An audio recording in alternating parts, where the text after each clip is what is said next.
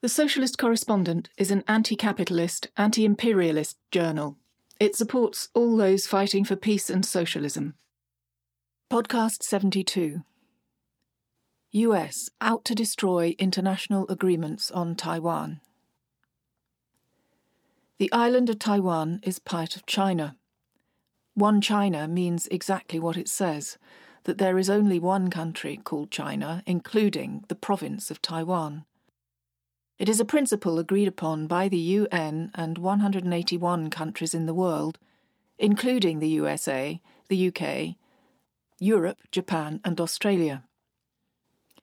The official US position, as stated in the State Department Bilateral Relations Fact Sheet, US Relations with Taiwan, reads as follows The US recognizes the government of the People's Republic of China as the sole legal government of China and there is but one China, and Taiwan is part of China. The official British position, as set down in a memorandum of the Foreign and Commonwealth Office, is similar. HMG acknowledges that Taiwan is a province of the PRC and recognises the PRC government as the sole legal government of China. We do not deal with the Taiwan authorities and we avoid any act which could be taken to imply recognition. International law is clear. The 1943 Cairo Declaration, signed by the US, the UK, and China, stated that all Chinese territories occupied by Japan, including Taiwan, should be restored to China. The Potsdam Proclamation of 1945 restated this commitment, and Japan promised to abide by it after its surrender. Even Taiwan's own constitution of 1991 accepts that China is one single country, with Taiwan laying claim to the whole of mainland China, including Mongolia and the South China Sea. Chiang Kai shek, authoritarian leader of the defeated nationalists who fled to Taiwan in 1949, refused the UN's 1971 offer of dual Chinese representation at the UN saying, The sky is not big enough for two suns. A refusal that led to Taiwan's expulsion from the UN. Only 13 countries, plus the Vatican, recognized Taiwan diplomatically, down from 28 in 2008. The latest country to change its affiliation was the Solomon Islands, which established closer ties with China this year, much to Western fury. Many of the countries that previously recognized Taiwan were in Latin America and the Caribbean, a region under long standing US domination. The fact that Costa Rica in 2006, Panama 2017, Dominican Republic 2018, El Salvador 2018, and Nicaragua 2022 have all dared defy the US by recognizing China demonstrates the shifting balance of power between the US and China. While the US and the UK officially support the One China principle, they are doing all they can to destroy it in practice. The August visit to Taiwan by Nancy Pelosi, Speaker of the US Congress and a hugely influential politician, second in line to the presidency after Vice President Kamala Harris, broke decades of US diplomacy in its relations with China and served no other purpose than to challenge one China. Representing the strategic aims of US foreign policy, Pelosi was trying to goad China into a response that could serve as a pretext for future war in the Far East. Further Western provocations are now planned, including a visit by a delegation from the US Congress and a similar one from Britain's Foreign Affairs Select Committee. After Pelosi landed in Taipei, the Chinese Foreign Ministry warned that her arrival would have, quote, a severe impact on the political foundation of China US relations and seriously infringes upon China's sovereignty and territorial integrity. It gravely undermines peace and stability across the Taiwan Strait and sends a seriously wrong signal to the separatist forces for Taiwan independence. These moves like playing with fire, are extremely dangerous. Those who play with fire will burn themselves. China's response was restrained. It did not do as some trigger happy commentators on Twitter called for that is, intervene to divert Pelosi's flight or even shoot it down. As the Chinese People's Daily newspaper commented, China's countermeasures will not be one off, but a combination of long term, resolute, and steadily advancing actions.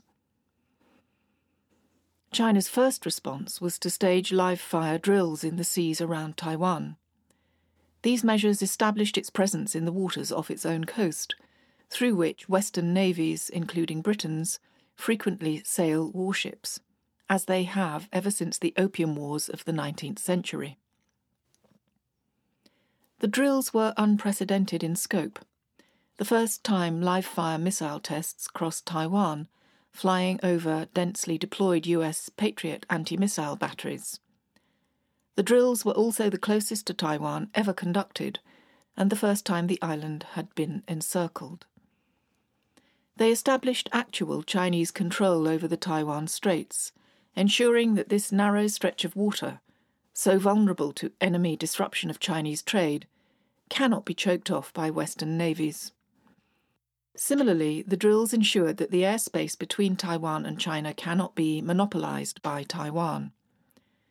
This is airspace claimed by Taiwan as part of its so called Air Defense Identification Zone, the ADIZ, which extends over a huge area of southeastern Chinese mainland, far beyond Taiwan's internationally recognized airspace. China's drills have challenged such expansionism. China also suspended imports on around 100 Taiwanese food and agricultural firms, as reported by Politico on August the 3rd. Chinese natural sand exports to Taiwan, used to make Taiwan's computer chips as well as in construction, were also suspended. As China supplies around a third of Taiwan's sand requirements, the Pelosi visit will hit the Taiwanese economy and beyond it the rest of the world, which relies heavily on Taiwan's semiconductors. In short, China demonstrated its readiness to defend itself in a series of carefully calibrated measures in response to rash Western provocation. World reaction was not wholly favourable to the US provocation. The 10 member Association of Southeast Asian Nations, ASEAN, a bloc consisting of Singapore, Thailand, the Philippines, Indonesia, Malaysia, Vietnam, Cambodia, Laos, Myanmar, and Brunei, expressed concerns over rising tensions over Taiwan. The Straits Times newspaper in Singapore reported on August the 3rd that political watchers in Singapore believed Pelosi's visit was, quote, unnecessary and did not serve any strategic or foreign policy goal. Leading Indian newspaper The Hindu Times similarly called the situation an avoidable crisis. South Korea's president was away on holiday when Pelosi visited the country after Taiwan. Pakistan condemned the visit outright, saying that it supported China's sovereignty and territorial integrity. Regional powers of whatever political stripe are understandably wary of the US bringing war and ruin to East Asia as it has to Ukraine and Europe. Other countries expressing their long standing commitment to the One China principle were Russia, Belarus, Serbia, North Korea, Syria, Iran, the Arab League, Cuba, Venezuela, Nicaragua, and Palestine. Even some in the Western media were equivocal about Pelosi's visit, worried, like Henry Kissinger, about the US waging war against China and Russia at the same time. Simon Jenkins in The Guardian called it blatantly provocative. One prominent New York Times columnist, Tom Friedman, called Pelosi utterly reckless, dangerous, and irresponsible. These criticisms don't reflect major cracks in US bipartisan strategy on China, but more a question of tactical differences and timing. The Trump administration sold $15 billion worth of weapons to Taiwan and drew up an additional $7 billion deal, which the Biden administration has continued as part of an effort to draw closer to Taipei, according to the Wall Street Journal. This is in addition to Obama's $14 billion arms sales to Taiwan during his two terms of office. Meanwhile, Mike Pompeo, Trump's Secretary of State, openly supported Pelosi's visit and even offered to go with her. The majority of Taiwanese regarded Pelosi's visit as destabilizing and would like the status quo to continue. Protesters shouted outside Pelosi's hotel we don't need America to treat us as a pawn.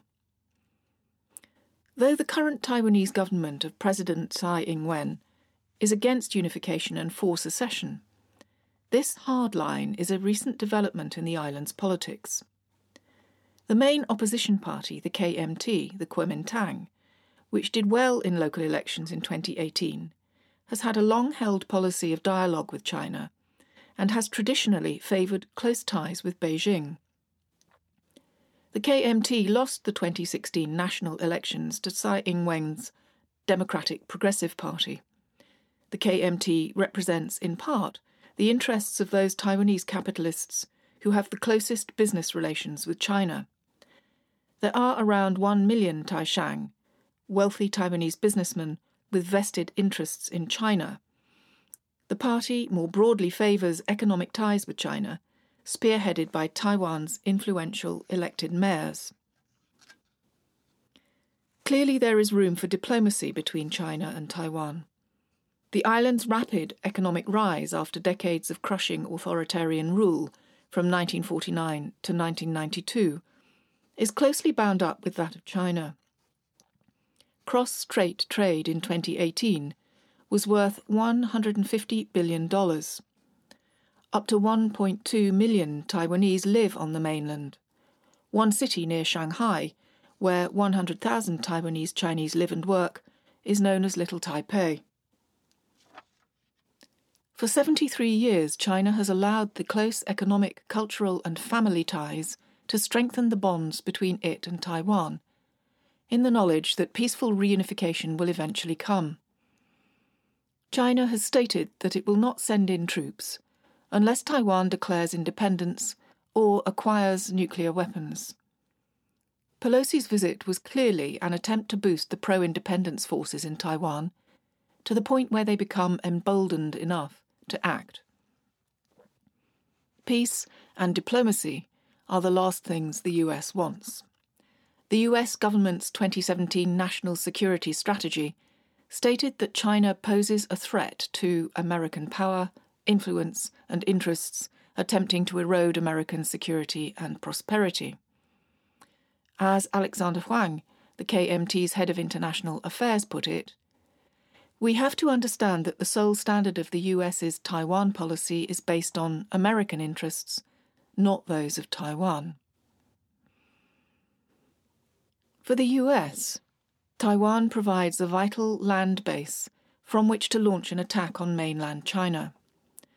On a regional scale, Taiwan is key to the US's first island chain military strategy developed during the Korean War in 1951 by renowned anti communist John Foster Dulles, Secretary of State under Eisenhower.